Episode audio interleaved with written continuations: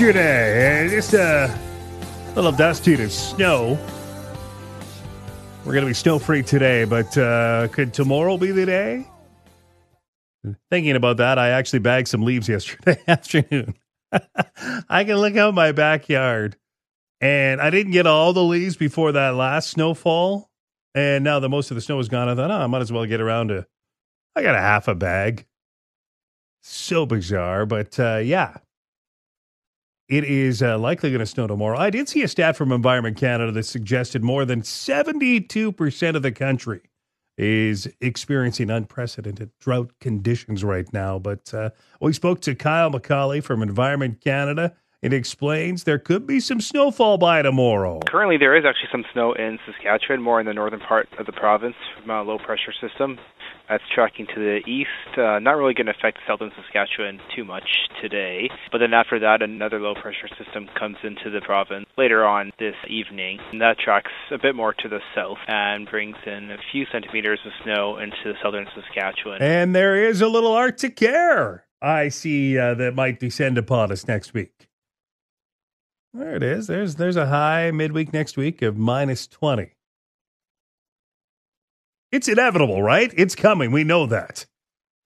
But it sure is going to be a shock to the system because right now, when you step outside in the evening, and we shouldn't be complaining when it's only like minus 10, but it feels cold as we've already kind of acclimatized ourselves to this milder December and uh, now January already. But uh, yeah, it's, it's coming for sure.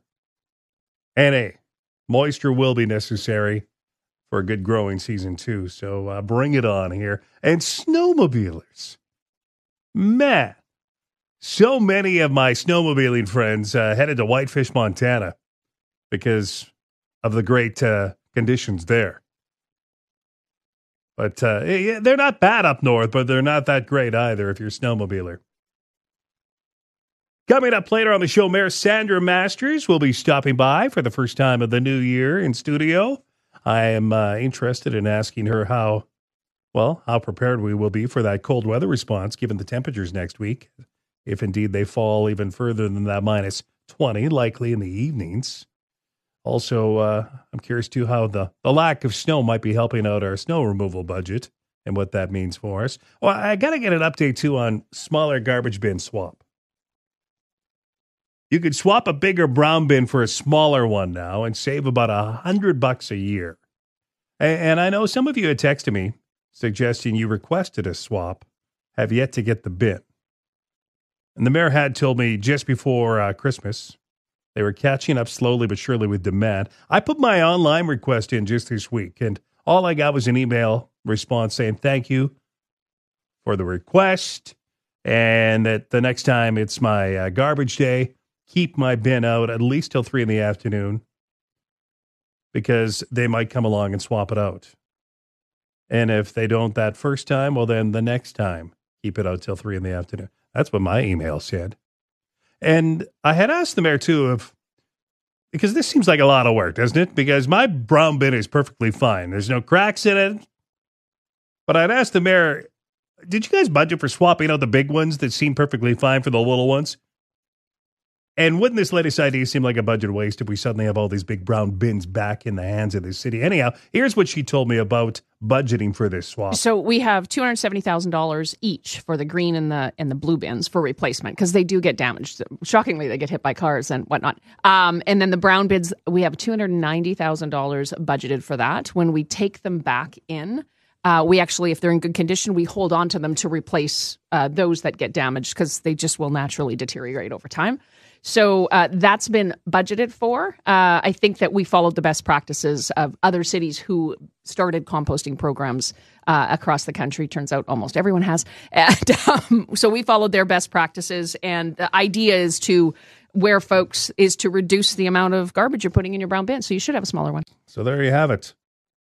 That's what the mayor said about uh, budgeting for this swap. But uh, it seems like in my neighborhood, everyone still has the big brown, big brown bins. I don't see the smaller ones as much as I see the big ones. But uh, hey, if I can save almost a hundred bucks, I guess uh, I'm going to. The way they juggled that fee over, I'll do my water bill. Uh, I see what you're doing there. Don't you worry.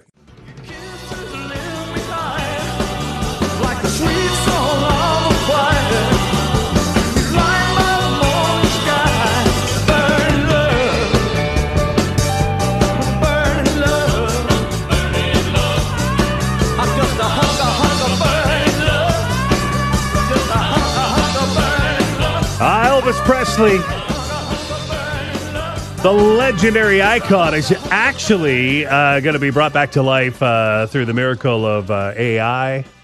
You may have heard how successful this ABBA show is in London, where it is literally using AI technology where it appears that they're live and they've mixed it with a live band and it's selling out. It's making millions of dollars week after week. People are, you know, happily partying with uh, ABBA that is, well, they're holograms, right? Well, now they're going to do the same with Elvis Presley. They're working on that and uh, intending to go on a world tour sometime in late 24, early 25. Elvis will head back on the road, at least a hologram of him with a live band. Everywhere you go, it seems you're either hearing coughing, hacking, or sniffling, or a coworker or someone in your family is down with a bug of some sort. Cold and flu season. And COVID, too, also acting up just about everywhere in Canada and the U.S. right now. And I'd asked our family physician and uh, Dr. Carla Holinaty to join me, and she too seems to think that, yeah, everyone seems to be getting knocked out by a bug or rebounding, and it's it's really going around, isn't it? So we did see a bit of an earlier start to the season than what is typical. Um, and now that season usually peaks sort of late December, early January if we look at older data. But we are definitely seeing quite a surge right now. Well, what is a cold as opposed to what is the flu? What are the, the, the biggest symptoms that are the difference in the two? The flu, which is influenza, what we tend to see is that things like fevers and chills are much more common than when we see with the colds, where people not quite so often get an actual measurable fever. The flu tends to also have a lot more sort of aches and pains associated with it. Quite a lot of headache, body aches, feeling like you kind of got hit by a, a truck almost. And it tends to be much more common to have things like significant fatigue and weakness with it, as opposed to the cold, which tends to have more of that sort of stuffy nose, sore throat things with it, and be typically a little bit less severe feeling. Now, important to remember that they do share a lot of symptoms, so sometimes it's hard to tell them apart. Does it matter if I get a flu shot then after I've had the flu? If I indeed had the flu and didn't have a flu shot, should I still get it even after, or does it matter? Well, the we, we try to plan ahead and predict what's going to be the most common strains of influenza for the year, and that's what gets put into that flu shot. So if you haven't had the flu shot and you got influenza, and it's truly influenza, then probably you've got protection from that most common thing that's going to be circulating in our community this year. But important to remember that lots of people think that they've had influenza, but didn't actually. And so, unless you've had that sort of lab confirmation that you truly did have influenza, probably is still a good idea to be vaccinated, recognizing that the common cold is out there and is probably a lot more common, and a lot of people make that mistake. Dr. Carla Holinaty, what are some of the best remedies? Is it chicken soup or is that just an uh, old wives' tale? Soup is definitely not wrong. We definitely want people to stay hydrated, and, and soups and broths, if they're something comforting and help get that fluid into you, it's a good idea. Rest and fluids are sort of big things along with time that's going to make people feel better. Number one, you got to protect other people if we can sort of not get the whole house sick, if we cannot get the whole workplace sick or the whole classroom sick, that's a win. So making sure you're doing lots of hand washing, covering your mouth when you're coughing or sneezing, staying home if you're sick, and especially we would say kind of 24 hours or more after a fever has resolved would be a good idea. Don't go to work if you've got a fever. And then consider wearing a mask to prevent transmission to others if you have to go out to, you know, pick up medication from the pharmacy or things like that. Category number two, medications, over the counter stuff. So things like acetaminophen or Tylenol, ibuprofen or Advil. If you're feeling fever, headachy, those are all reasonable things to use.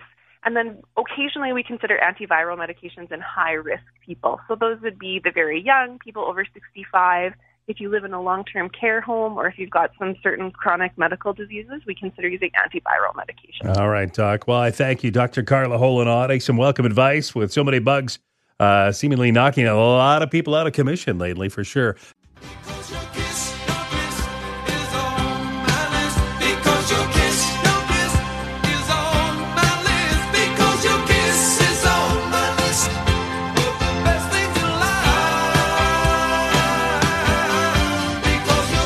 Oh, what a great song. I do love my Hall and Oates. And of course, they're fighting now, but uh, John Oates says he's over it. He doesn't care what Daryl thinks anymore. They were fighting over finances, of course, from uh, the duo's hits of the past.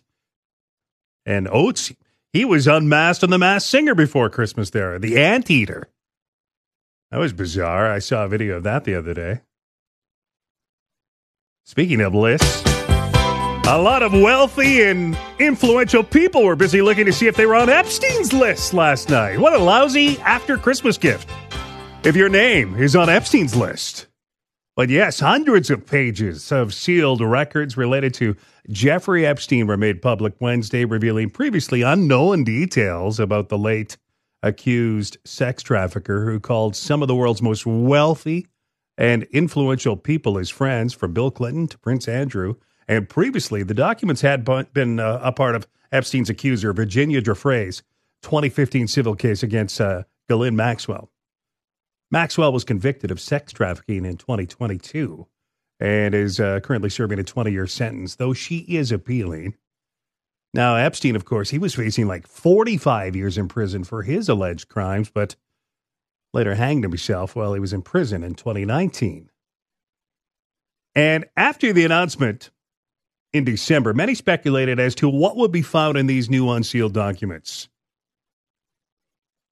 Well, really, there's no major bombshells as of yet because more documents are still to come. But uh, some of the revelations here uh, just within the last few hours, it's no secret that Bill Clinton was friends with Epstein for years.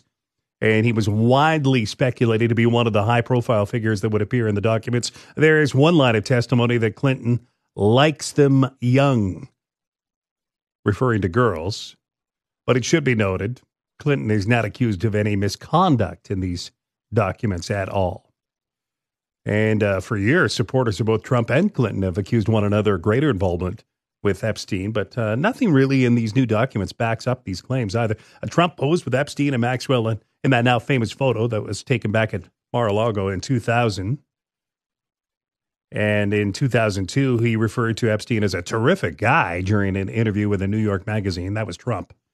And almost a year ago, uh, Prince Andrew reached a settlement with one accuser over accusations that he'd sexually abused her numerous times when she was still a minor, but he denied the allegations, but officially was stripped of his royal and military titles in the midst of all the legal proceedings against him.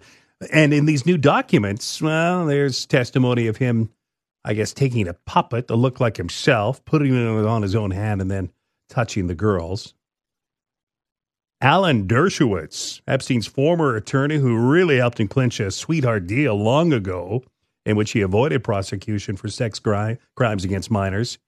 Uh, he plays a major role in a lot of these unsealed documents. According to testimony, Dershowitz was often there for massages. Anyhow, I'm sure you're going to be hearing more and more from these documents in the coming days because they're slowly releasing more on uh, this website that actually crashed last night from so many people trying to log on to get the information. But a lot of influential and Hollywood type people definitely concerned with what might be revealed. David Copperfield, the magician, apparently would go to this island with Epstein and perform magic tricks. He shows up in some of these papers, and he's actually trending right now because he couldn't make it disappear. People making uh, fun of him in these documents. And there is a line or two in there that suggests that Copperfield kind of knew what the girls were there for, too. But uh, it's just so ugly. But of course, everyone wants to know who's being named and what was said about them for sure.